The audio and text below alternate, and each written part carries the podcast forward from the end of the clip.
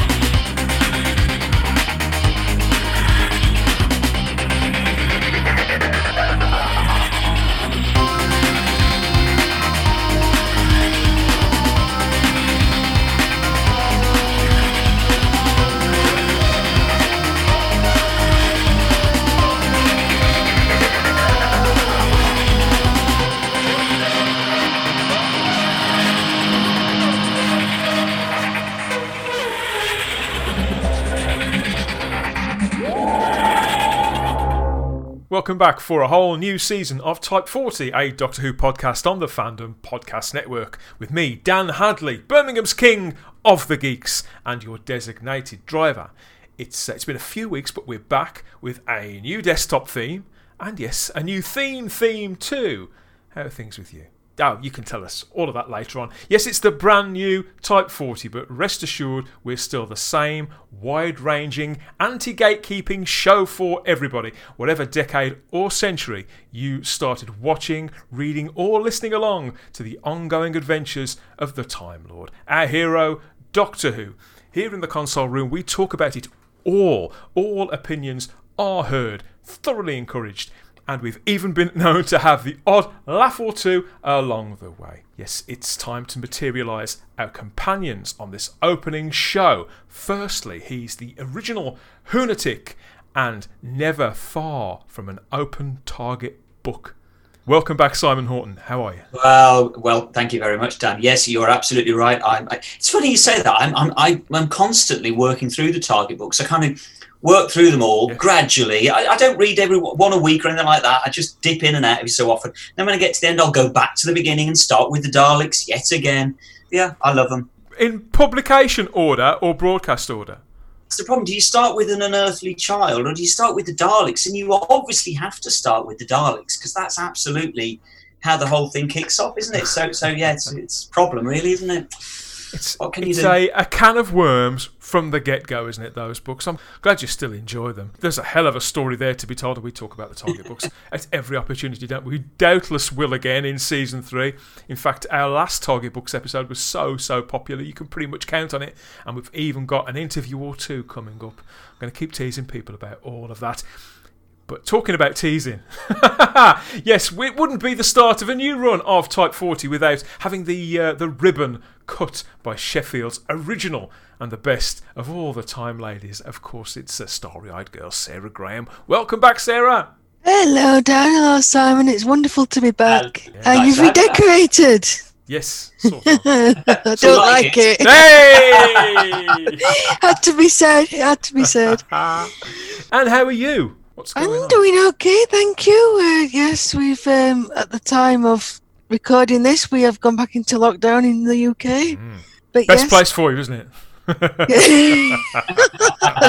yes, the, it keeps us off the street. I all think the legends are true. yes. So Simon's been reading. What have you been reading? Anything? Or have you been watching anything? What's new? I have. I've been. I've been delving back into some of the RTD era. Um, I watched some of the scariest stories for Halloween. So I watched Tooth and Claw from series two The Impossible Planet and the Satan Pit, which I absolutely adore, and then Yeah. of course Blink. Uh, yeah, it had to be done. I didn't see that there was a, another Twitter Apparently, yeah. tweet along. I think a Blink. I was very much still in the spirit of it. So yeah, so me and the kids watched it. You're there spiritually. Yes, it's lockdown version two that Emily Cook. She started the tweet alongs again with Blink. I didn't know about the Blink one till after it happened either. But they are doing the Husbands of River song and various other things are lined up. But there's no.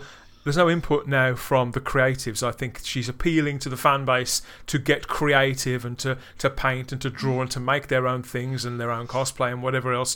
You know, so it's it's sort of a remixed version of the same thing. But yeah, obviously, best of luck to Emily Cook and everybody doing the, the tweet alongs. It's still it's still a valuable thing. I'm sure that it will make a big difference to people out there in the coming weeks. I'm delighted to have you both back for this new run, and the same goes for you. Whether you've been with us a while or this is your first trip in the Type 40, each and every edition of the show, past, present, and future, is a tap away if you know where to look. Listen out for details about all of that later on, as well as a trip to the matrix of all knowledge.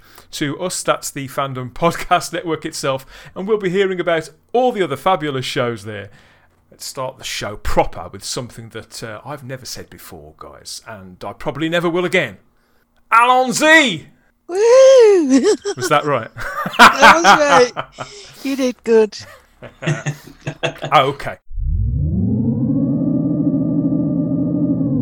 Earlier in the year, Big Finish Productions marked the 21st anniversary of their celebrated Doctor Who audio drama and audio books range with a positive deluge of uh, rub your eyes. Am I reading that right? Announcements. A parade of friends and enemies, classic and new, making their way across the various ranges. And even a doctor we've not heard or seen anything of for a decade and a half, but it was all headed up by this release. Out of Time is a done in one full cast audio adventure by the writer Matt Fitton. And here's the blurb just in case you've forgotten or you've missed it or whatever. The Cathedral of Contemplation is an enigma existing outside time. It turns through history, opening its doors across the universe to offer solace to those in need. Occasionally, the Doctor drops in. When he's avoiding his destiny, it's an ideal place to get some perspective. Only this time he's already there from several lives earlier, so when dimension barriers break down, his past and present collide. And when the Daleks invade and commandeer the cathedral, two doctors must unite to stop them or face extermination twice over. Bum Dun, bum bum. Hey! I've got, put a, got a bit of grit in my voice then when I did the last bit. I, that's new. I hadn't noticed that before. It's, you're turning into voiceover man, aren't you? I think I am a little bit. Watch out, Peter Dickson. Uh, yeah, I'll, I'll be honest. I probably should have known better. I've been following the Big Finish ranges for a long, long time.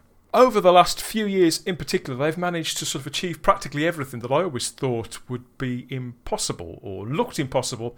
God, five years ago, let alone ten or fifteen. You know, I I never thought I'd hear this kind of projects, and this is definitely, definitely one. They've come to this story pairing. This is the tenth Doctor, isn't it, with the fourth Doctor. So to the outside world, not just the fandom, to everybody out there really, with any idea of what Doctor Who is, these are the Doctors, aren't they? The most popular, iconic, classic era Doctor with the most popular, iconic new series Doctor at last. A clash of the egos, a clash of the titans, a clash of the hair. Sarah. they picked they've picked their place in space and time, haven't they? Very, very carefully. This is when we meet the tenth Doctor in this story. It's um, it's just after the waters of Mars, and it's uh, irresistible of them to do that. Really, isn't it? It's very convenient a place to sort of nestle in extra stories with David Tennant's Doctor. Yeah, I think so. I mean, if you think about it, it is as soon as I read that in the blurb with the avoiding his destiny, I'm like, well, yeah, this is him avoiding uh, the prophecy that the Ood had come up with. And yeah, I just c- you can always count on Big Finish to really think about where they can put these stories in, and uh, and obviously after the events of Waters in Mars, it is pretty low. So it, again, it's another another really good reason why you, he would go to this place, this cathedral. And the whole concept of it, the story, when I read it, it, it really screamed Steven Moffat to me. Uh, that kind of because it made me think of um, like Sherlock with his mental room. Oh, his mind upstairs where palace. He goes, yeah, Yeah. Uh, his mind palace. That was it. that sounds so much better than mental Yeah, room. mental room sounds like sounds And like it then- comes with a straight jacket. Yeah, go carry on. I know what you mean. Yeah. I know what you mean. but also um, the uh, with P- Papal Mainframe. Oh, that's Oh, it. yeah. with the, the the sisterhood and everything, and like the Daleks taking over that. And so yeah, there were lots of um, uh, things that kind of jumped out at me. So I was really excited about it. But yeah, oh god, the the two most iconic Doctors. Yeah, oh god, I, I haven't been this excited in a long time. And yeah, and I think well, I was squealing in delight at reading that. So goodness knows how you you two must be feeling. Well, Feel they- like you're ten years old again.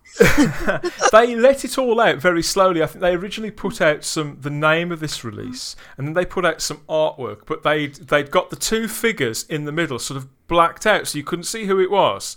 Even mm-hmm. even with the hair, you know, you still couldn't really see who it was. And they revealed David Tennant's Doctor first, and then Tom Baker. So either later that day or the following day, and and the response was absolutely riotous. Simon, you're a sort of a casual audio Who listener, aren't you? You cherry pick.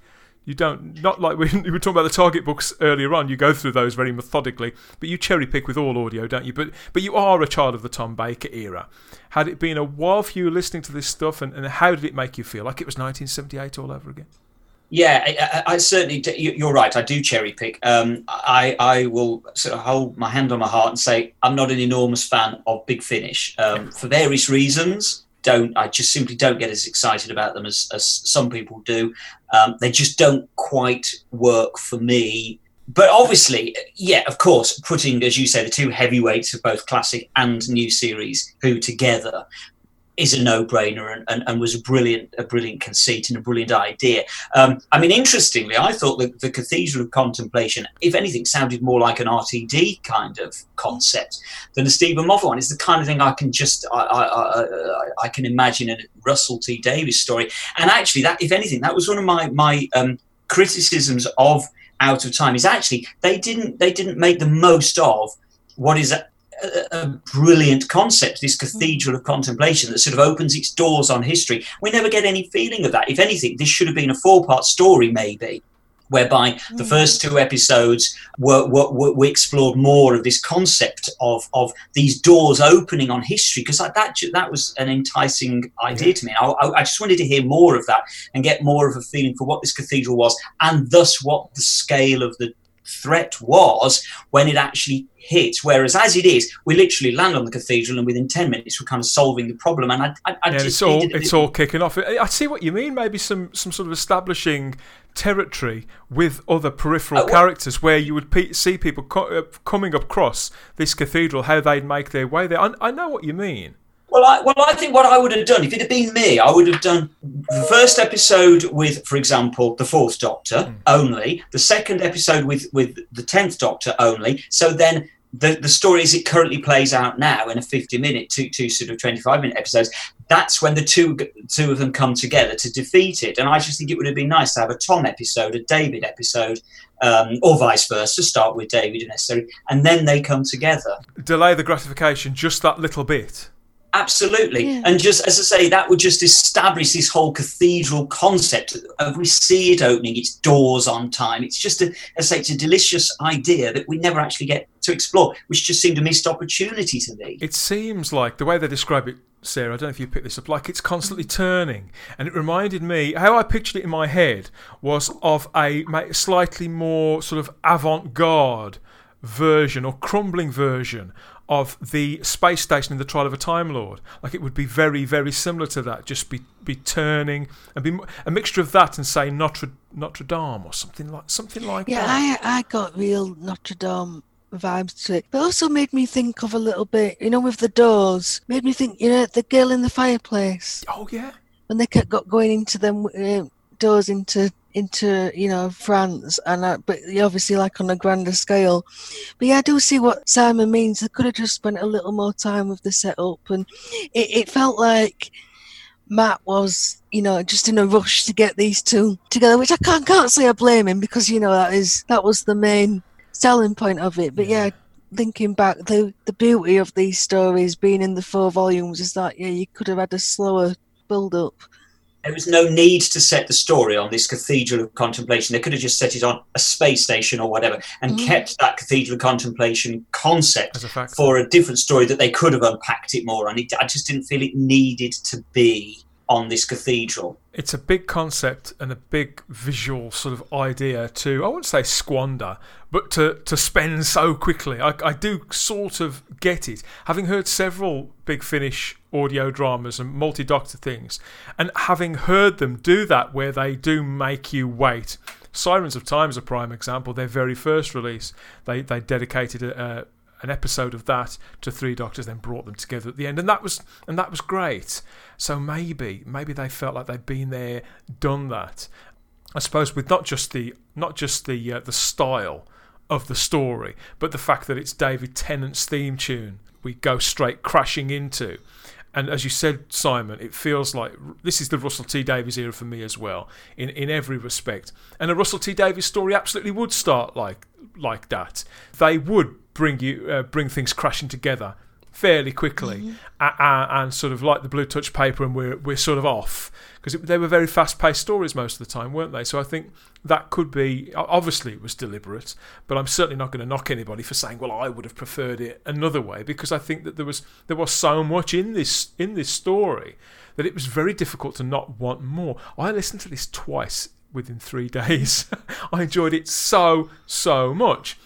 And when I say enjoy, I enjoyed it, I mean obviously it's a very very fast paced story, and it's it's crackling with energy, and it's very tight as well. I think Matt Fitton's done a, done a tremendous job on this on this script. Uh, but I was stimulated by those concepts, Simon, and I was delighted by the dialogue. How how can I put this?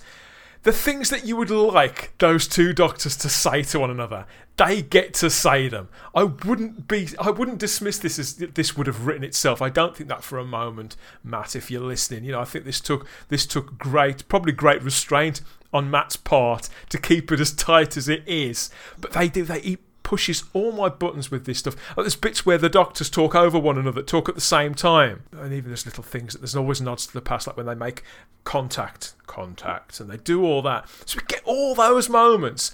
But it was. Um, I also found it quite uh, unexpectedly, emotionally resonant. Both the doctors being at this point in their lives where we meet them. So as we said, the tenth Doctor, it's after the water, waters of Mars, the fourth Doctor, it's, it's just after the invasion of time. That's the impression that I get. I think he says he's just left somebody behind on Gallifrey. Both times of contemplation for the Doctors, for, for these energetic, big characters. And I think they play that just right as well, without, uh, without labor, labouring it, Sarah. No, no, no. It's, oh, it was just a delight. I think I would have just been so tempted just to add reams and reams of dialogue just for them to spark off each other. Um, but yeah, I like because it, it got that commonality to him which drew them together. Like I would say a much better version of, for example, the first Doctor and the Twelfth Doctor in Twice Upon a Time. Yeah. You know, they'd got that um, common thing of you know regeneration and death, and but this just blew that's how it should have been. this does. This does work. Yeah, you're absolutely right. I hadn't considered that, but this does work a lot, lot better. And considering that Tom Baker, he's 86 years old. And I've heard audio dramas, Simon, where he does, he sounds every single day of that. He really does. But in this, I don't know whether they've done some work on the audio or if he was just that energized by the material. He sounds like he did in 1978 to me. You're, you're quite right. Sometimes this is one of the problems I have with Tom Baker, um, uh, Big Finish Audios, is nothing against Tom Baker at all. He just doesn't necessarily sound like he did back in the late 70s. Um, whereas you're right, somehow I, I wonder whether it's it's being energized by working with David Tennant well, you know, in effect, with a, in a multi-doctor story, you wonder whether he's kind of upped his game a little bit. Not upped his game. That, as I say, that makes it sound as though I'm critical of Tom Baker and the other stories. I'm not. I adore Tom. He's brilliant at everything he does. But somehow in this one, he does feel uh, on another level somehow. But what's interesting is that he, he still makes it sound absolutely effortless. It doesn't yeah. sound like he's trying. He just is mm. effortlessly Tom Baker. He is effortlessly the Fourth Doctor. There's no pressure pressure on him. I, I don't feel he's straining to to, to re- relive that character. It, it, there's no effort. Now, interestingly, I felt uh, as, as as much as a joy as David Tennant was to listen to, I felt like he was trying harder, if anything. I wonder whether David felt, you know, this is the governor that I'm up against here and it feels a little bit like he's almost like he kind of feels he's got to reassert himself. And again, this is no criticism of David Tennant. I just wonder whether psychologically he was going through, he, he was trying to up himself. And if anything, it sounded a little bit less effortless. In David Tennant's stories on the on on, on the on the screen, no, no, he's very effortlessly the tenth Doctor. This felt a little bit like he was almost trying a little bit too hard to be the 10th Doctor again and to assert himself against the fact that he was playing against an absolute heavyweight in you know in every respect. Against the icon? Absolutely. The icon that he grew up watching. I think sometimes yes. we forget as as loved as david tennant is in this role how you've just described tom baker's doctor and how he and he, how he plays it simon is bang on. But david tennant although he, he had proportionately the same level of success his mm-hmm. approach to the character although it's still eccentric and it's still big and heroic and energetic, it's much more of a performance. For for a start, he puts on another accent, which must be like yes. must be a bit like putting on putting on an extra costume, Sarah. If I had to do an, mm. an accent to do to do a job or whatever else, I think it would need just that little bit more time. How did you feel? Because obviously, I know David Tennant wasn't your first Doctor, but this was the heady time for you, wasn't it? When the fandom yes, was exploding was. for you. So, how did you feel that David Tennant reached the part again? I would, yeah, I think I would agree with Simon, and I think he did need to put that extra work in, and maybe did have maybe not the maybe not nerves, but you know when you've got somebody that big that you absolutely revere and we know David Tennant is was a, is still a huge Doctor Who fan, and you know that there must have been that part of him, that little boy, that little fanboy going, yep. "Tom Baker, ah, oh my god!" But it was delightful to hear them both. It was. I've been delighted hearing you know the recent David Tennant stories anyway, and to hear his theme again it just it just takes you back to my happy place. It sets you. It does. so, Sarah, as we're talking now, you I can see this, but you can't. Yeah. I can see she your heart your heart does skip a beat yeah, when you hit, your heart does. starts to race and it builds up. The excitement builds mm. up like you are being taken somewhere on a Saturday evening at seven o'clock, whenever it was in 2006, 2007, 2008. And yeah, Doctor Who is, is a is the most exciting show on TV, but this time in your ears. Apparently, this was all recorded earlier on this year between March and May. The two doctors didn't record together, and yet they have this remarkable chemistry between them, which, even though they are playing the same part, and even though they, they may get on famously, that isn't always a given with actors, is it, Simon? Oh my goodness, no, absolutely not. And as I say, any um, actor. oh, any actor. Let alone two people playing the same part. yeah, and, and, and to you know to follow on to what we've just been saying, for the, the thing is, Tom Baker has nothing to prove. Neither does David Tennant, because as we've said quite clearly, they are the, the heavyweights of the two separate eras. But Tom Baker has nothing to prove really from the point of view of he doesn't care, if you know what I mean, from the point of view he's he's done it all. He's he said it all. He's he's proven himself. The, the age that he is now, he has nothing to prove, and he doesn't feel any weight on his shoulders.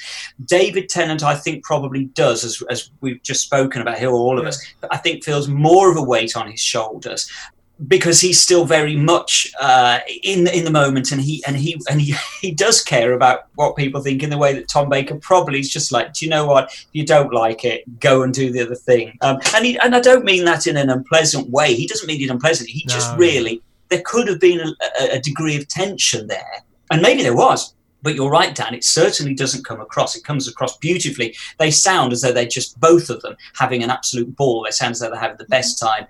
And one of the things that I really liked was the fact that they started off with the Fourth Doctor not recognizing uh, Yeah. the Tenth Doctor, not knowing who he is. Um, because the and that was character actually- generally is so formidable, isn't he? I wouldn't say knows everything, but he's usually got the measure of things like that. Absolutely, and, and it's unusual for a multi-doctor story to take that approach because generally they come together and they just know who they are. the, but the fact that they've done this in Out of Time does rather sort of throw into doubt the whole canon of well, do uh, Time Lords are supposed to be able to recognise themselves and so on and so forth.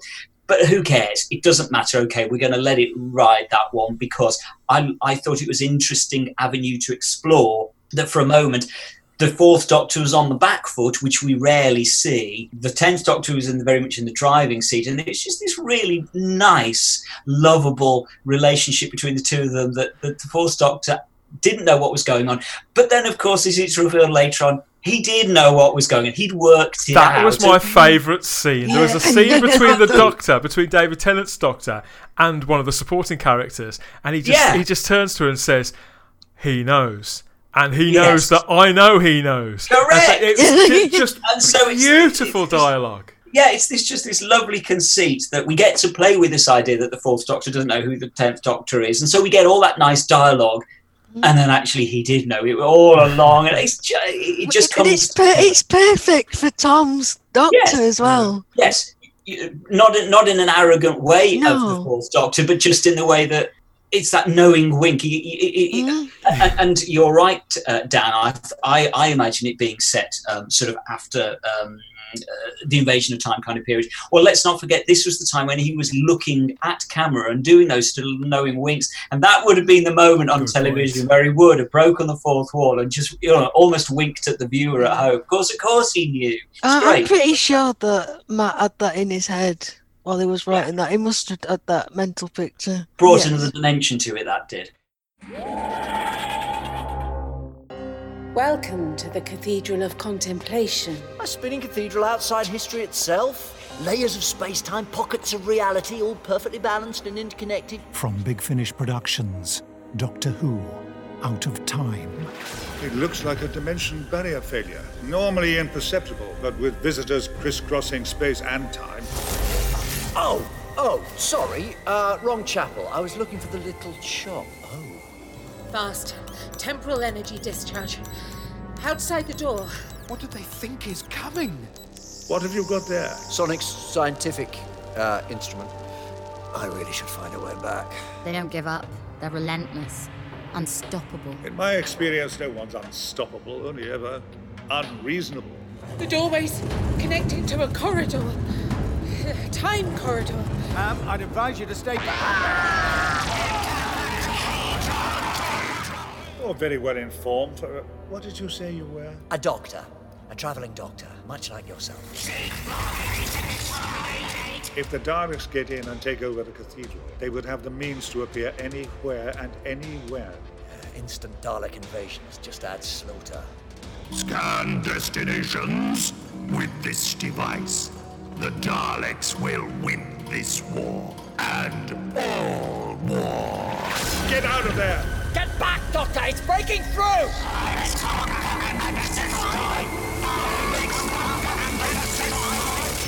Big Finish. We love stories. Nicely done, Doctor. Why, thank you, Doctor. Allons-y! it does feel like they're shoulder to shoulder, and it's I think it's good, solid fun in that respect. Completely believable. You can invest in it right away, and I don't want to use the expression fan wank. I don't even like saying that it's um, fan service even, but you know th- this was sold absolutely brazenly as this is exactly what you've been waiting for. Nothing wrong in that at all. In any year, let alone let alone 2020, I was a little uh, how can I put this nonplussed about the Daleks being the opponents originally. I wouldn't say I was disappointed, but I thought, oh, you know, we've heard and seen so many of the Daleks over the years.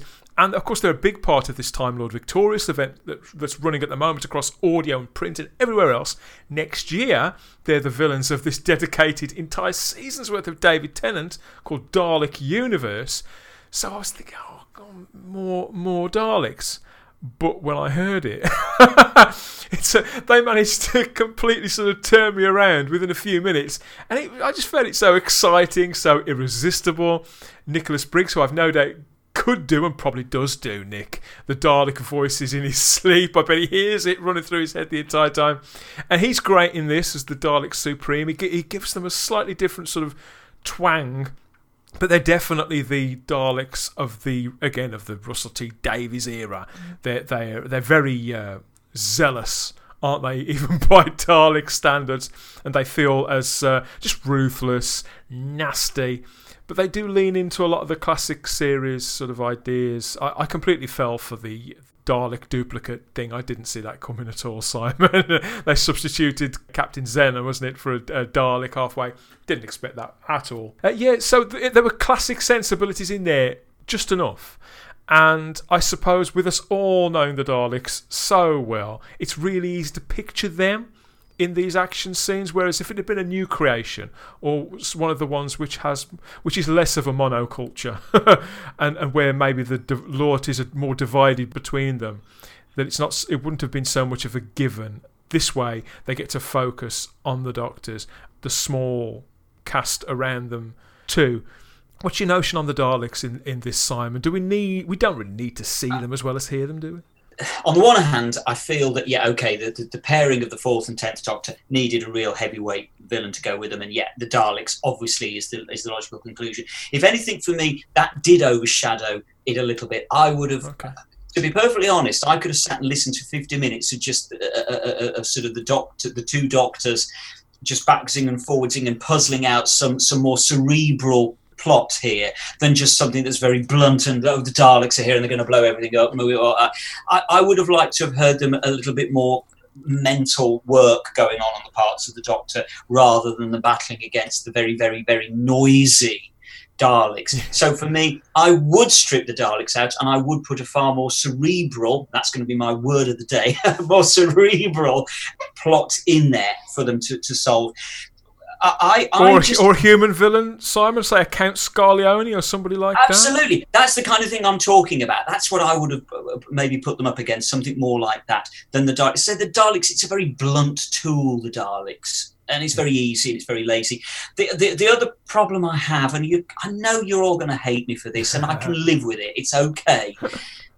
I'm not a big fan of Nick Briggs' voices. I'm sorry. Oh it's not that I'm not a fan of the voice. I'm just bored of hearing Nick Briggs doing the Daleks now. He does them very well, don't get me wrong, but I'm bored now. I, I think back to the classic days, and you, you would have so many different voice artists doing the Daleks, but they had some variation, not only across stories, but within stories. And now every single Dalek sounds like Nick Briggs because it is Nick Briggs.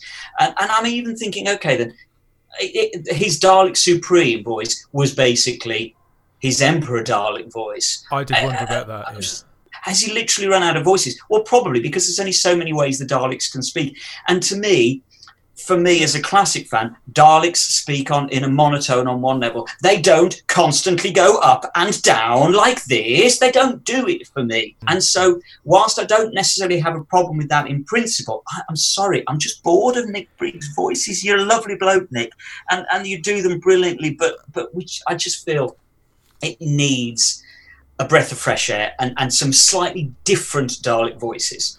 I understand that there is now a second or maybe even third person who does step in there, uh, do Dalek additional Dalek voices too.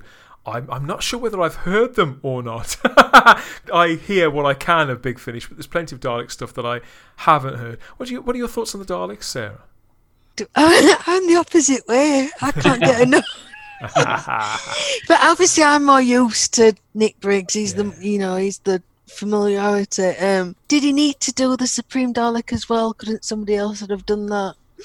I do, I do see what you mean. Um, yeah, I think that was the biggest difference for me when I went when I discovered Classic Who was the fact that the modern series you did have this where the Daleks would go up and down, whereas the classic era it was more monotone. it just it just struck me then as you were talking, Simon. Uh, I, I can take it or leave it, but I can I can understand the niggle when you've been used, you know, for that for so long. I wouldn't say I was disappointed. I think I just kind of expected it because you're bringing these two iconic Doctors together. You need who's the most iconic villain? You know, it's the Daleks. Yeah, I'd say it was just more safe. Didn't really distract for it for me. But again, I'm used to the fast pace and everything going off in the background and the explosions. So to me, it just felt like a continuation of the RTD and Moffat era. Listening to you both speak there, particularly what you've just said, Sarah, what I've realised and what is probably the case. I I don't know how far and how reaching these these things are now. I've kind of lost track a little bit, but maybe they were hoping, and and what has actually happened is that this release. The that central conceit of bringing the two doc these two doctors together specifically against the Daleks, perhaps they were hoping that this story will push through Perhaps not to the mainstream because I don't think that any licensed merchandise ever 100% will. But obviously, some of them make broader, more widespread news than others, you know, the mainstream media. And this release absolutely did do that, didn't it? It got multiple articles on Digital Spy and all those other places. So, whilst the man in the street and probably even the average viewer of Doctor Who probably isn't aware of this, there's a chance that a greater percentage of the casual audience will have picked up on it, even if they just subscribed to, for example, the official Doctor Who Facebook page. They would have noticed that artwork. It would have got them to scroll back and go, oh. And okay, even if they haven't pre ordered it, either for themselves or as a gift for somebody else, there's also that secondary thing where eventually it could turn up on BBC Radio 4 Extra and it will be a big thing then and it will it will give the casual audience what they associate with the the sound and the the verve of the 10th Doctor's era. Well, is it? Well, I think it goes even further than that for me, Dan. Because, uh, uh, and, and, I sort of say this tentatively. This is not a rabbit hole we want to go down today. But the truth is, I would have been far more excited to see Out of Time visually as the climax for series 12 than The Timeless Children.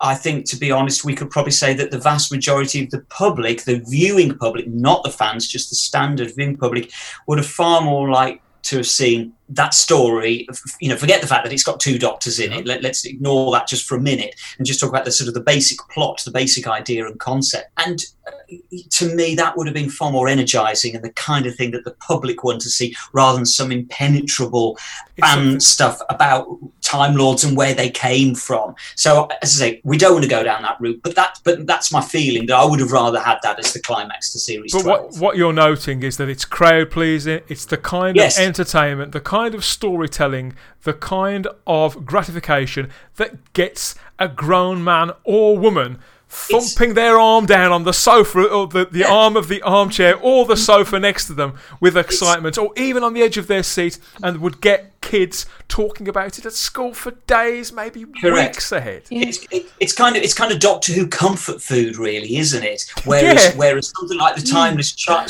Timeless Child is more your, your nouvelle cuisine, if you know what I That's mean. That's not comforting more, anybody at all. I also liked I also liked the uh, the Abyss at the at this uh, Cathedral of Contemplation. Now, again, you could say that this is a, a riff on the Sisterhood of Carnsare and various other things mm-hmm. that we've seen over and over again. Any monks or nuns, any of that kind of stuff. It's all dramatic shorthand, isn't it? But again, it's good stuff. If it ain't broke, why fix it? Exactly, and, it, and it's a nice little touch because the abbess is played by Claire Rushbrook, which was Ida Scott in the Impossible. Impossible. Let me go for Impossible Planet. That's the one. Invisible Planet. You've written a whole new story there, Sarah.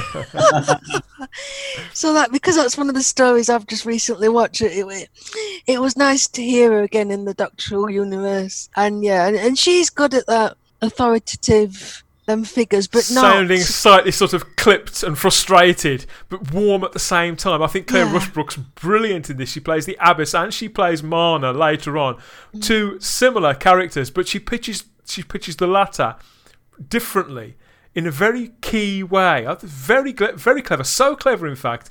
Because I didn't read the cast list before, I didn't realise that two that the same actress was playing both of those parts.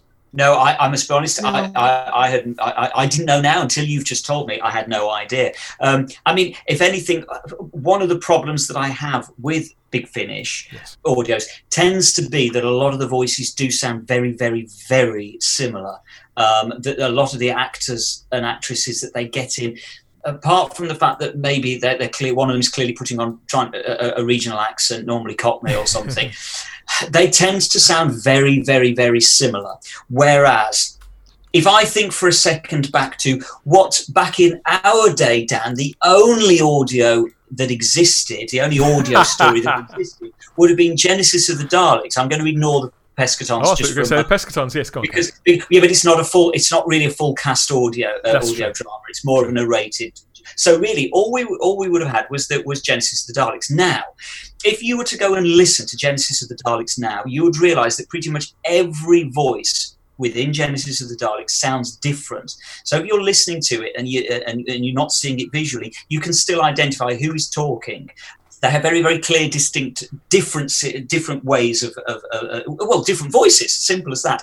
And as I say this is one of the key problems that I have with Gen- uh, with with Big Finish. That I keep thinking, come on, guys, cast some different sounding people. They all sound between uh, around about 30, 25 to thirty years of age. Um, they always do. Um, apart from when they when they occasionally do deliberately cast an older actor, they always sound around about that age. They sound as though they're about sort of five years out of stage school kind of thing. They've done a little bit on telly, probably a bit of doctors. They all sound exactly the same, and I and, and, I find that frustrating. I need to hear some di- very very different voices, um, just purely a for interest to make it sound more in, enjoy uh, interesting to listen to, and b so that it does delineate those voices out a little bit more so that I, who always listen to Big Finish while I'm cooking or washing up, because that's when I listen to Yeah. them, that I can I can I can catch immediately, okay, I know who's talking now. sounds quite harsh, and yet I'm smiling at the Sorry. same time because I can't. I do know what you mean as well. yes, at the same I, time, I'm thinking when you are doing something at the same time, it can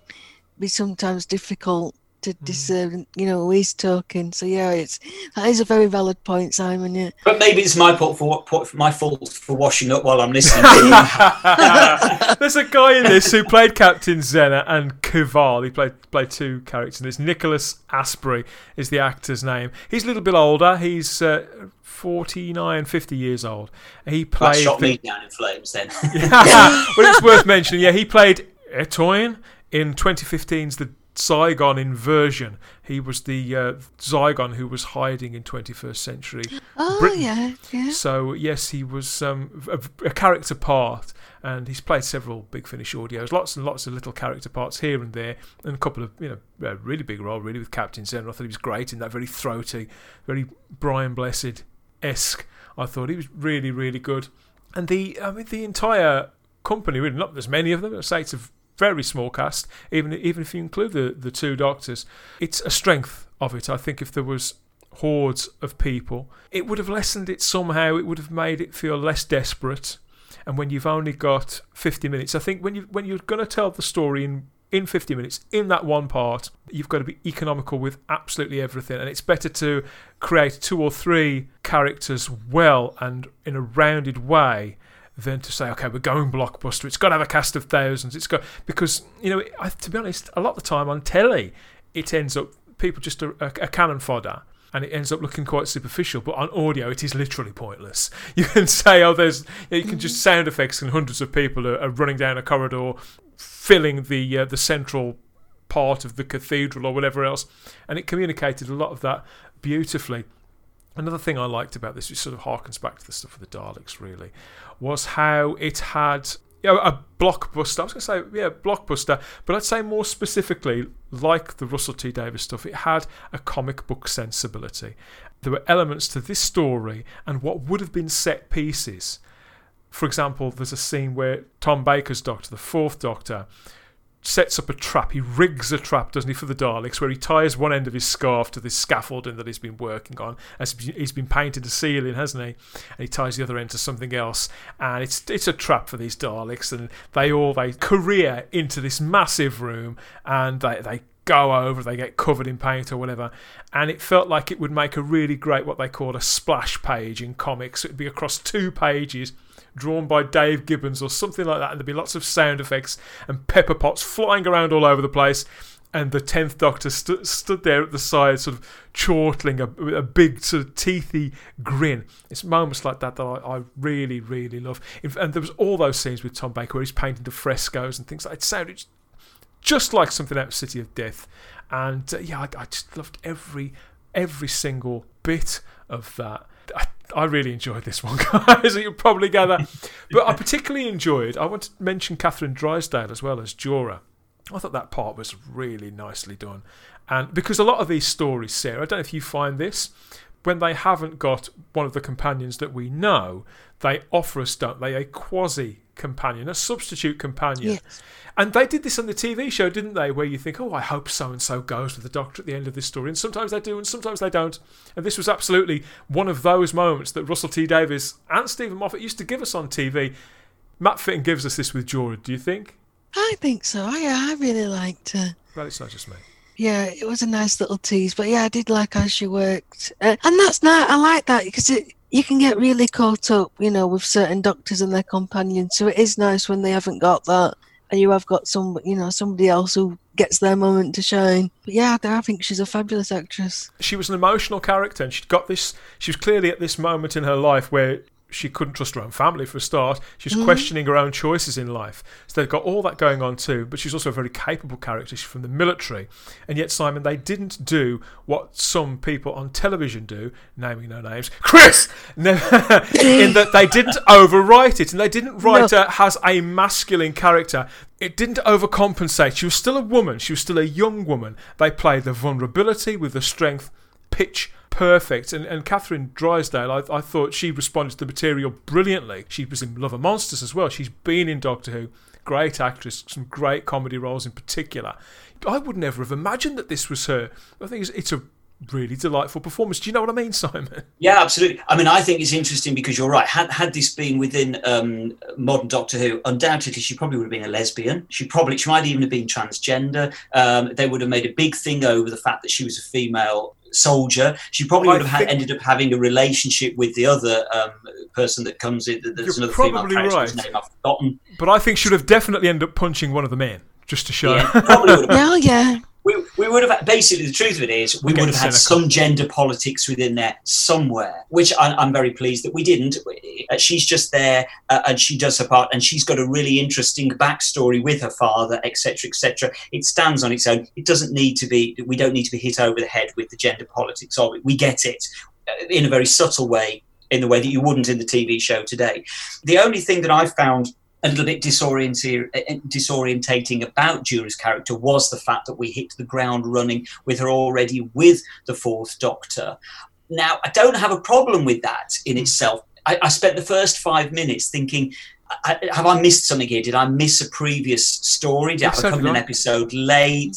Does and I actually don't know the, the answer to this question. Does this fit in with part of Time Lord Victorious? No. Is that why? No, okay, it doesn't. So, Completely so is there? So, so are we saying then there is absolutely no reason at all why Jura is just sort of dropped in? It's not that we.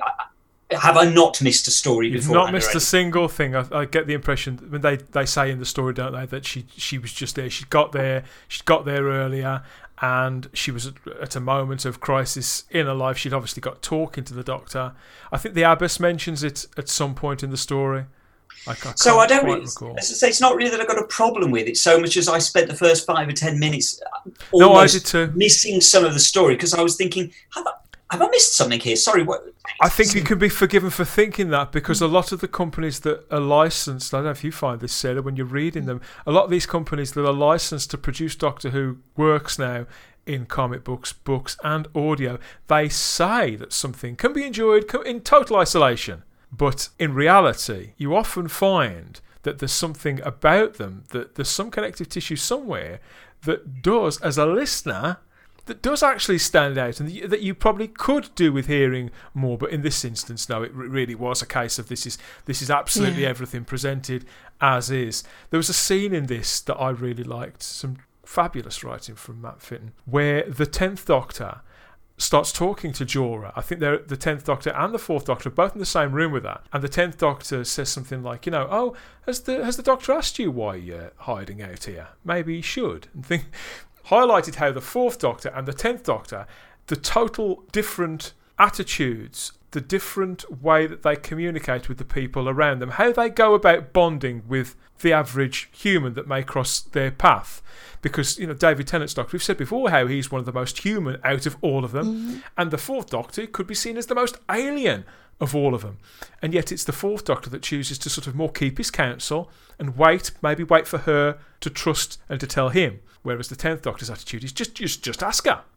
I thought that was Yeah, I, um, fascinating. I, Sid. I, I was li- I was just about to say that. Yeah, that's exactly right. The the fourth Doctor's more. She'll tell me when she's ready. Whereas, yeah, the tenth Doctor would be straight in there. But you obviously you find that is part of his personality and his character trait. I mean, he and he and he is more involved with like the the more domestic aspects. You know, of the people he meets. I remember, I think it was Planet of the Dead, where he sat on the bus, chatting to people, yeah, finding out and talking that. about, you know, what who's waiting at home, what they're gonna have for the tea that night. So to me, yeah, that just that just beautifully just showcases that their different approaches and and yeah, and just to get all of that essence of the characters in just fifty minutes, you know, it is a real a real strength of Matt that you know he managed to do that. That that is a really talented writer. And particularly when you think that it was recorded over just like four or five weeks Yeah. early, early this year during the original lockdown.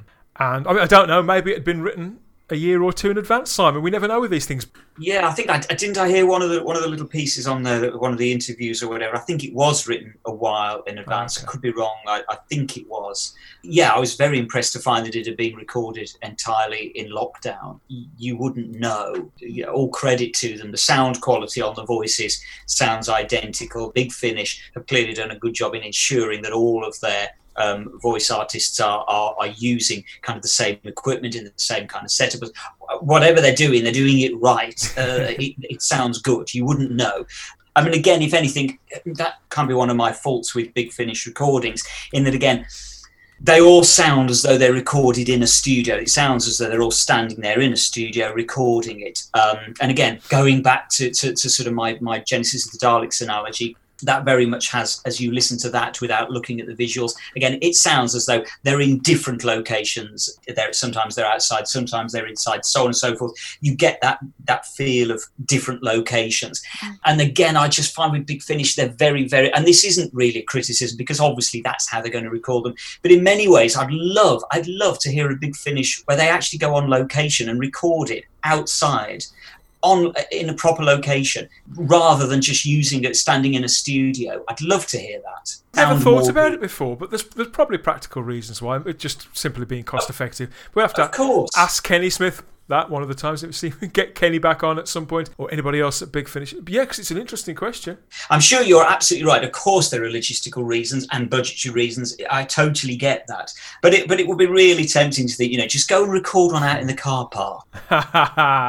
The the famous Big Finish car park. Yeah, why not go do one there? We've seen enough photos of you. Go and record one in the car park. Set the challenge. Yeah, we hear all the time about how they record these things two or three years in advance, then go into post production and, and they get scheduled for release and all the rest of it. You always think that's for a really, really good reason. So to find out this was recorded in March, it's on your shelf, like August, September time. Wow. But yeah, it's, it's also uh, beautifully sort of brought together and there's all the emotional resonance and the action that I wanted from a story like this. I, I was thrilled by the entire thing. It's time for a quick break now, everybody. Type 40, a Doctor Who podcast, is a Spacebook production for the fabulous Fandom Podcast Network, and we'd be letting you down if we didn't fill your ears with talk of all those other wonderful shows on that network. Here's a word about all of that. We'll be back in a tick and a talk.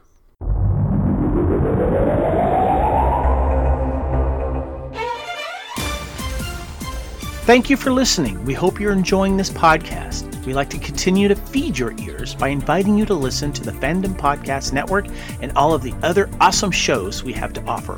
It starts with our flagship show, Culture Clash, our weekly pop culture news podcast. Blood Kings, our Highlander podcast. Couch Potato Theater, our podcast celebrating our favorite movies. Time Warp, the Fandom Flashback podcast discussing a year in movies and our favorite pop culture topics. End Zone, the NFL podcast. Good Evening, an Alfred Hitchcock podcast, Union Federation, our Star Trek and Orville podcast, Hair Metal, the 80s and early 90s rock metal podcast, Type 40, our Doctor Who podcast, Lethal Mullet, a 1980s and 90s action film podcast, What a Piece of Junk, a Star Wars podcast, and our newest show, Making Treks, a new Star Trek podcast with a deep dive into the final frontier with host Mark Newbold and Adam P. O'Brien. You can enjoy all of these great Fandom Podcast Network shows on our master feed at fpnet.podbean.com. Fandom Podcast Network is also on Apple Podcast, iTunes, Stitcher, Google Play, Spotify, and iHeartRadio. You can also find us on Facebook under Fandom Podcast Network. You can also email us at fandompodcastnetwork at gmail.com. You can also find us on Instagram and Twitter under Fandom Podcast Network. Thank you for listening, and remember, respect others and enjoy your fandom.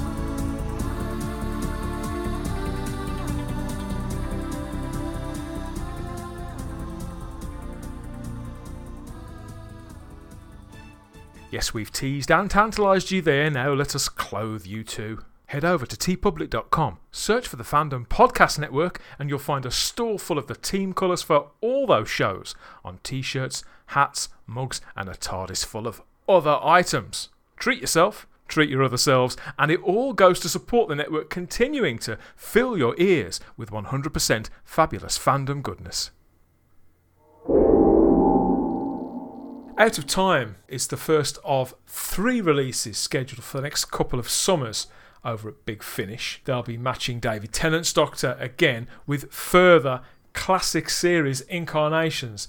Peter Davison and Colin Baker facing the Cybermen and the Weeping Angels together, respectively, across those stories. Tales like this, whether they bring together two incarnations or three or four or more. We call them the multi doctor stories, don't we, as a fandom? My view had been lately that Big Finish in particular had been to this particular well perhaps a couple of times too many over the last few years. But then again, as this is audio drama and it's licensed merchandise, it's up to us whether we purchase them or not, isn't it? That's the sort of the place that I've got to. I don't have to listen to them all. But Simon, listening to Out of Time there, and those two doctors together, who would be your dream combination of doctors in a release like that? Oh gosh, that's classic on you. Gosh, that's really, really tough question. I would really like to hear Peter Davison and David Tennant would work fabulously well because I think they worked so well in Time Crash. They did, um, that little Children in Need and of course they're very, as we've spoken about before. Uh, David Tennant is very much sort of the human doctor of the new series, but then likewise, again, Peter Davison is very much the human doctor of the classic series. Yeah. So I just think sensibilities wise, they just seem to gel. Beyond that, I'd love to hear Peter Capaldi with Tom because those are two acting heavyweights because I, I, I, can hear now the sort of you know whereas out of time has very much got the fourth doctor and the tenth doctor being very playful against each other i can really hear that sort of acerbicness that between the the, yeah. the, the capaldi doctor and the Tom Baker Doctor. That I just think they'd, in a really, in a sort of um, a Patrick Troughton versus john Pertwee kind of way, they'd spark off each other and they'd bounce totally get it because Capaldi's doctor, depending on which version you, of him you get, he can be quite barbed, and obviously he's yes. older than Tom Baker's doctor, whichever point in his era on TV that you place him. And so he's likely to look on some of the Fourth Doctor's antics as maybe a little distracting. I don't know. It's that's really potent, isn't it, Sarah? And, and and and of course the thing is with Tom, Tom does not take fools gladly, and so and so it would be it would be fire from both sides in some way. Yeah. That be a big it'd be a big challenge for a writer to do justice to that. But it would, I think it would also be a challenge to a writer to make two similar doctors like Davison's and Tennant's to make them bounce off one another too. You think you'd have to work to find the ground to show the difference. Sarah, have you got any doctor combinations that you'd like to hear us? Well, Simon kind of nicked mine with the with the Peter Capaldi and Tom because yeah, that would just work. Uh, I'd get, I'd like to see maybe Tom with Matt Smith. Because again, you've got this kind of acerbic doctor and then this absolute prat. like, it'd be like Patrick Troughton with John Pertwee, you know. You're or, right, you know, actually, Sarah. Yeah. Oh, oh, you know, Christopher Eccleston, you know, with that kind of like grittier serious, and then you've got Matt Smith, you know, flapping about, and you know, kind of how it was with, like the, the War Doctor and Matt Smith and David Tennant. I, I just think that kind that dialogue would just work, uh, just work so well. I think you're right. I like that idea because Tom would Yeah. be so so irritated and intolerant Yeah. Matt Smith's doctor, and Matt Smith's doctor wouldn't care and it'd be and it'd be all for- I, yeah, you're right. Actually, that'd be a lot of fun. I'd see the fourth Doctor with the eleventh Doctor, Tom Baker, with Matt Smith. I'd see them almost like Scooby Doo and Scrappy Doo together. I think Yeah. that they would that they would Well, and encourage also, one they're- another. also, also as well, they're almost like, uh, and, and I know this does come down to an extent to age, but it would be like the grandfather with the pesky little child, Yeah. wouldn't it? Yeah. You know, Yeah. it would be a lot of fun. That would. Good point. what about you, Dan? Who would you like to see together? I am hoping that they're going to stick with these out of times because I would really like to hear David Tennant with Sylvester McCoy. Oh, Yeah, oh, yeah. I, I really would. I don't know why. I just find McCoy's Doctor so much of an oddity, and you never know which version of that character you're going to get with McCoy. I think he plays him now better than he ever has. And you say I'm not a massive Sylvester McCoy fan, but I have a huge amount of affection for him. He's the Doctor, of course I do. and so, yeah, putting those two together, I just think it's something that hasn't really been exploited yet. They're so different, and the mercurial quality that, that the Seventh Doctor has. I suppose you could say that the Tenth Doctor is a, uh, a more heroic version of that. To some, but apart from that, mm. they're very, very different. The Seventh Doctor keeps so much bottled up, more so than, than probably any other Doctor, but the first. So yeah, I, I really like that idea, and, and the more I think about it, the more I like it. I'd kind of like to hear McGann with the Third Doctor, with Tim Treloar's take on the Third Doctor, two dandies together. So I think that could be quite fun. But I think it's hard not to want to hear Chris Eccleston with absolutely anybody. Well, that's what I was just going to say to you, though. Who? I mean, I agree, but who? Who actually would you put with Eccleston's Doctor? He's, if anything, I think he's the hardest Doctor to put anybody else with because he was such a singular Doctor mm-hmm. and it was such a singular performance. It almost doesn't fit, for want of a better word, with any other Doctor. you're right. And that's not to say it wouldn't work brilliantly with other Doctors, but I'm struggling to see.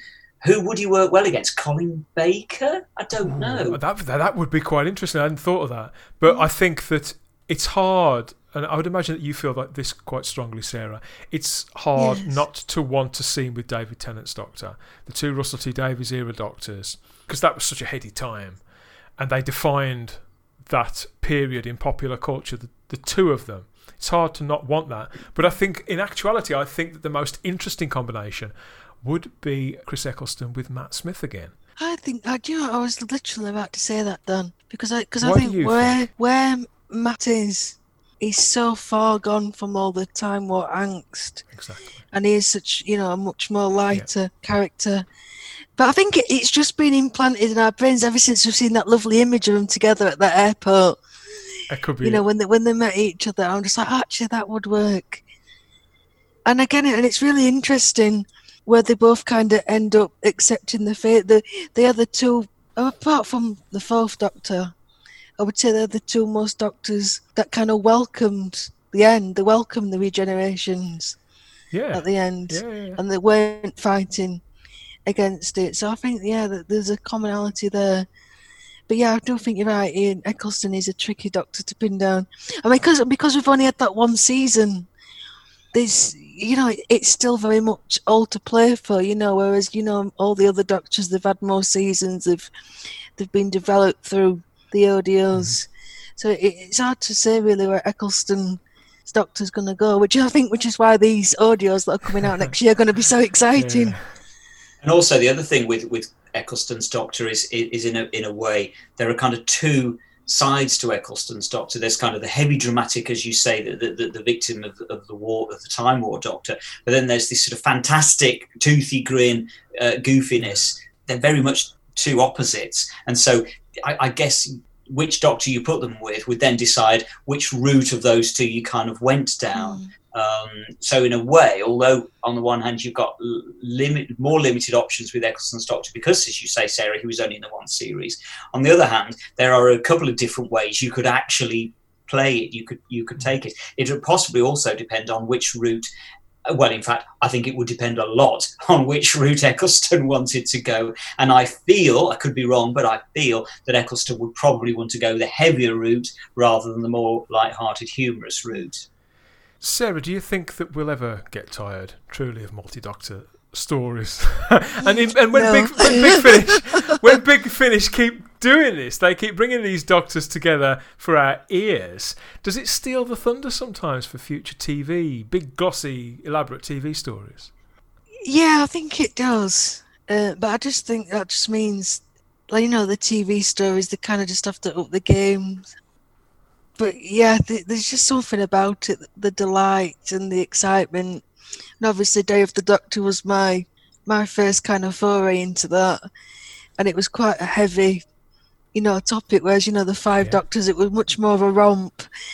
And, uh, but yeah, they just, just something about seeing them on screen. I mean, it's lovely hearing them and having it play out on your head, but to actually see it on the screen, it's just something magical about it.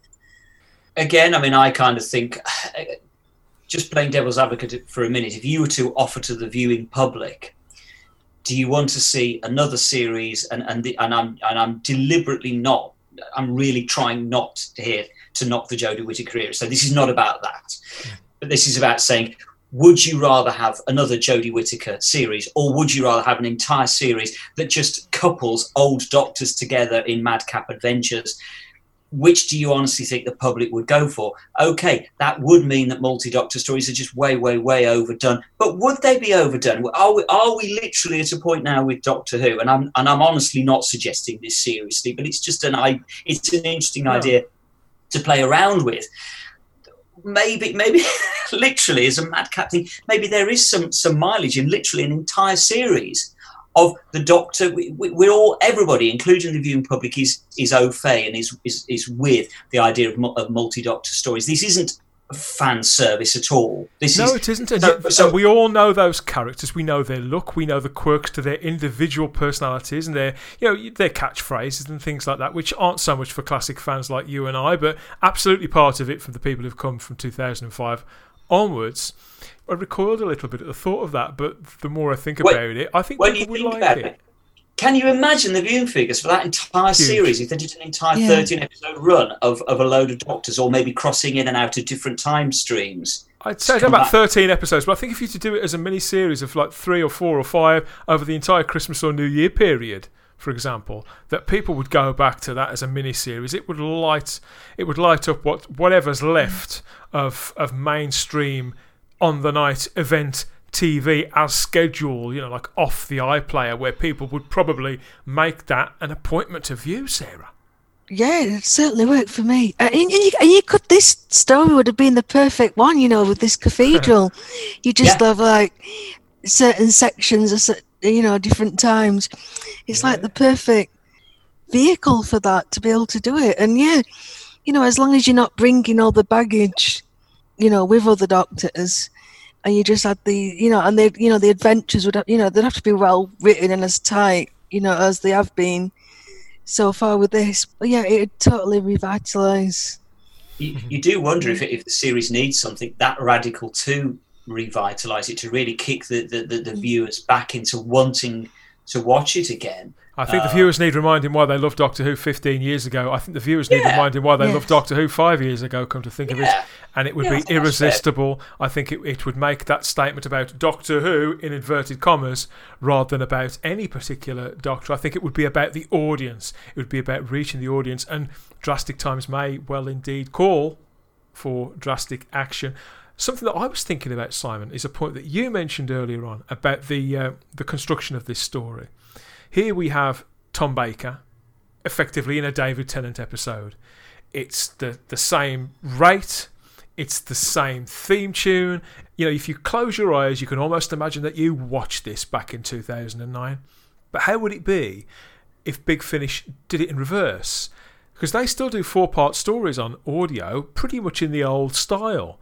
Imagine dropping David Tennant's Doctor in another story with the Fourth Doctor, or anybody else from the classic era, but say with the Fourth Doctor, but set in the time of the Ark in Space, or Terror of the Zygons, or set in the middle of the Key to Time, or anywhere across four parts where it was all steadier, wordier, and a bit more three walled, like the old BBC, like it was filmed, like it had been recorded at TV Centre back in the mid seventies. Would that even be possible? Why haven't they done it? Would it be seen as a waste of an opportunity of some, doing something big and brash? Because I think dramatically it would be interesting. I think it would. Uh, maybe maybe they've never even thought about it because I guess really big Finish audios now these days very much are in the the, the style of modern, not just modern Doctor Who, but modern drama. They are modern drama is is, is tends to be faster paced. It's, it's, it's quicker cut. It moves much much faster, as as, as often been said. And so, really, a Big Finish are very much reflecting that rather than any specific um, style within Doctor Who. So if you think back, I mean, you mentioned earlier, Dan, the Sirens of Time. If you think back to that one, that one is much more sort of sedate. It still it still moves it's along. Measured, isn't it? Yeah, measured is a good word, but but there's no reason.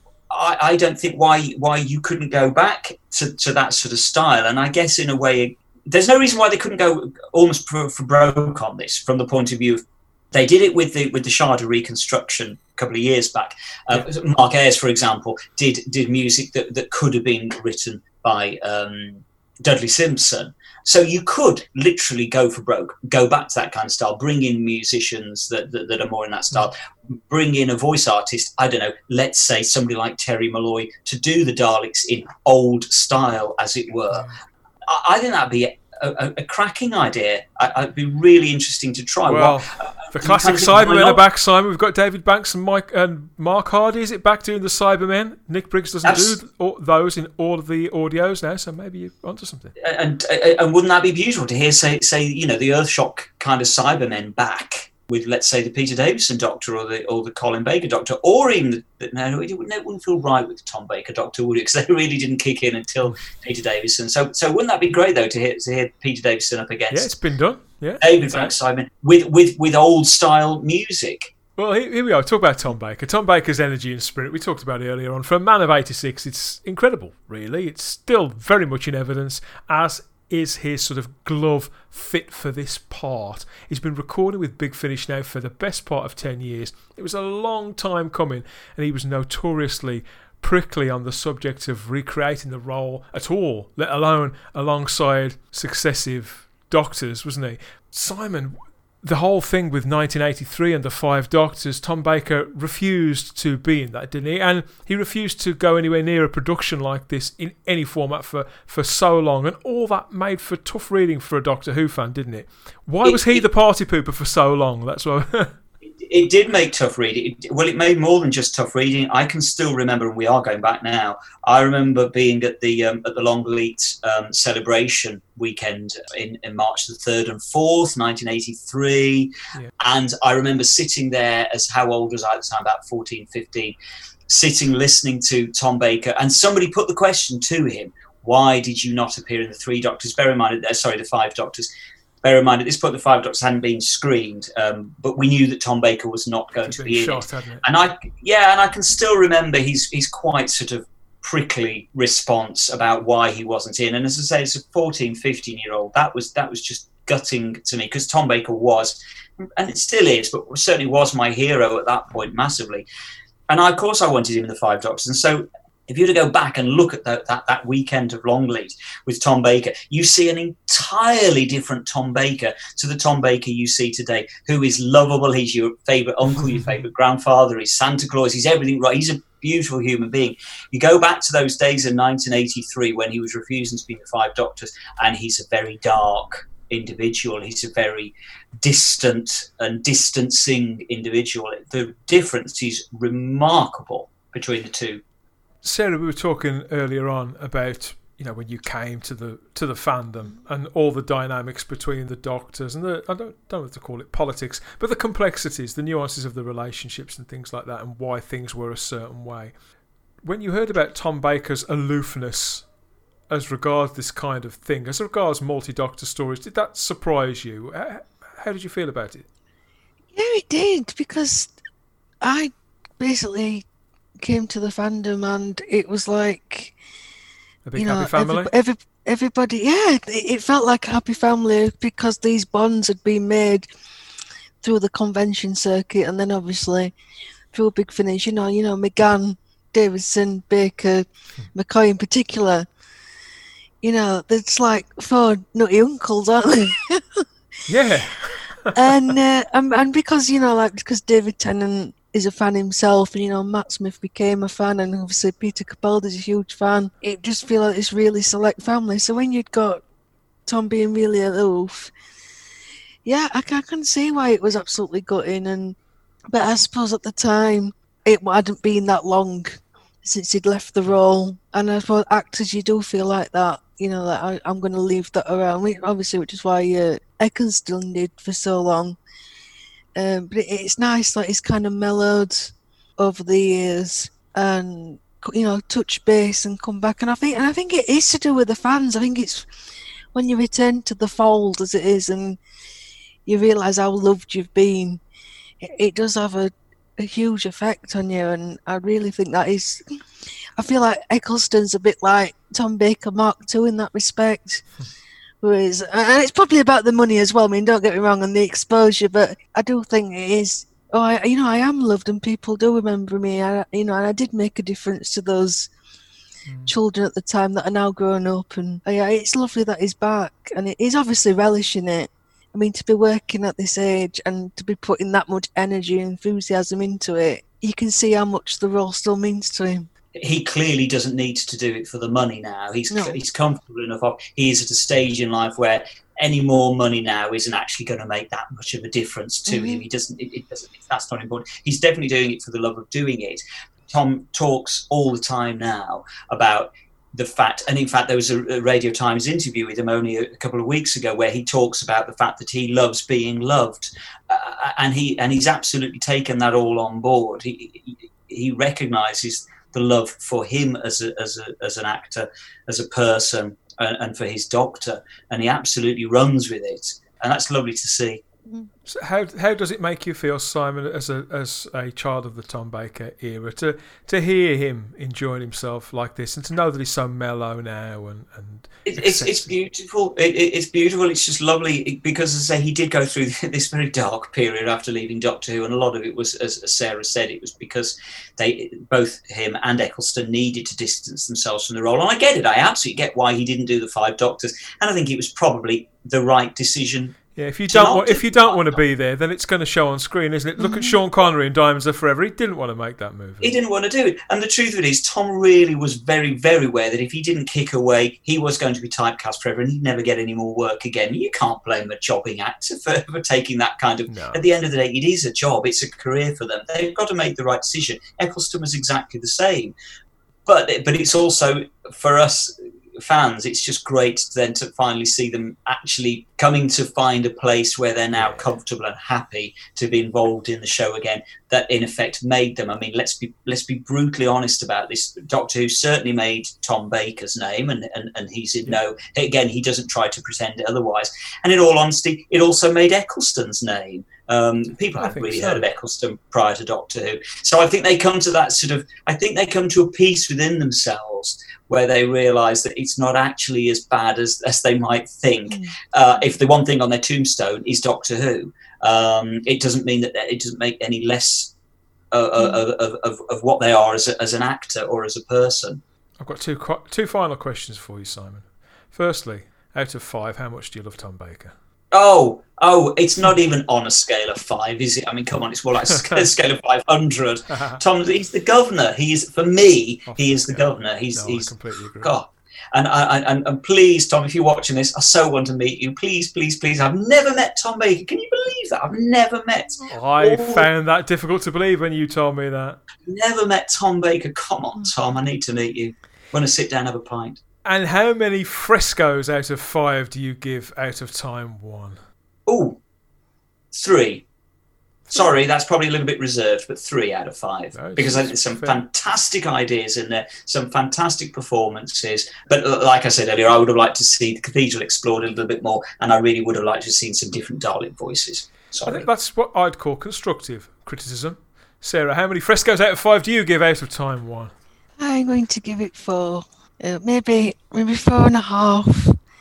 um, but yeah, I, I, can't give it top marks because you know, for the same reasons that Simon cited. Yeah, so I'm gonna knock off a off a mark from that. But yeah, it honestly, this story has really re- revitalized things for me because I've been pretty much down in the Oh. dumps, you know, with everything going on and this year, and then that awful series twelve. it's it's it, it feels like a shot in the arm for Doctor Who, you know, as the, as a brand, and it's the first time I've been excited in a long time. So that's why I've given it the score that I have. What would you give it, Dan? Uh, yeah, Big Finish are doing the Lord's work, well, the Time Lord's work, aren't they, in revitalising Doctor Who? Yeah, I'd agree with Sarah. I was going to give this four marks, and having listened to everything that Simon said and, and everything, all the constructive things that he said, I'm still going to give it four marks. I think this was absolutely glorious, and I can accept everything that you've said. Uh, but yeah, I, I thought this was the fact that I listened to this twice in three days. That is what's lifted it. What's Mhm. made up for the things. Yeah, I think everything that you said is more than fair, Simon. To have listened to it twice in such a short period of time means you know that I'd be churlish if I marked it down for that. I thought this was absolutely staggering. Well Brilliant. done, big finish. And yes, Doctor Who Out of Time 1 was released August 2020. It's written by Matt Fitton, stars David Tennant and Tom Baker. And it's available from bigfinish.com on CD for £10.99 or as a download for $8.99. And all the links to that will be in the show notes. Of course, it's a bargain. Over to you. Yes, have we got it right or have we got it all wrong? What have we missed? And which Doctor matchups are you hungering to hear or even see? Or are you completely over the novelty of all this and you wish they'd stop and just do more mundane stories, more day to day Doctor Who? Get in touch, get interactive, let us know. And that's the time rotor starting to whirl away in the background. It means we're done like a dinner, everybody. Listen and look out for the next Type 40 wherever you found this on Apple Podcasts. We're all over that, or on iHeartRadio, Stitcher, Google Play, Podbean, or Spotify. And don't forget, over on YouTube, you can stream Type 40 there on the Fandom Podcast Network's YouTube channel. Subscribe and make sure you turn on that little bell. You'll get a notification whenever Type 40 drops a new episode. As ever, you can get in touch with us through our social medias Instagram and Twitter at Type 40 Doctor Who. Even email us type40doctorwho at gmail.com. Or if you're feeling really brave and fancy a real time trip in the TARDIS with us, step into the Type 40 Facebook group. I'm Dan Hadley. I'm scattered across all of space and time, but mostly on Instagram and Twitter as the Spacebook, rambling on and posting about whatever catches my eye, imagination, or both in popular culture inside and outside of the TARDIS. Simon, where can people find you on social media? They can come and find me on Facebook. I'm there as one of the administrators on the Hoonatics. Come and say hello. Hoonatic, the original Hoonatic there. And Sarah, where can people hear more from you?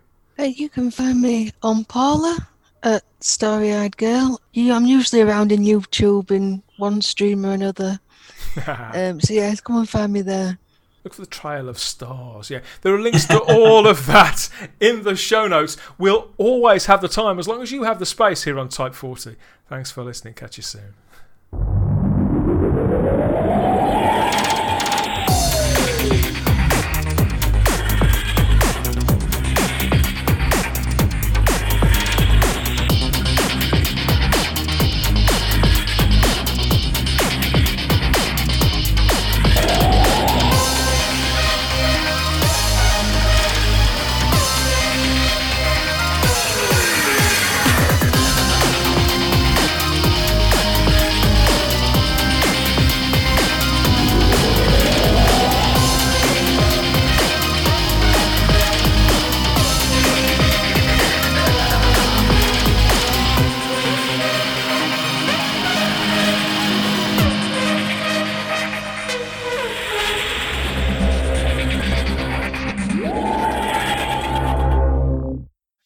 Type 40, a Doctor Who podcast, is a Spacebook production for the Fandom Podcast Network with music by Problem Being.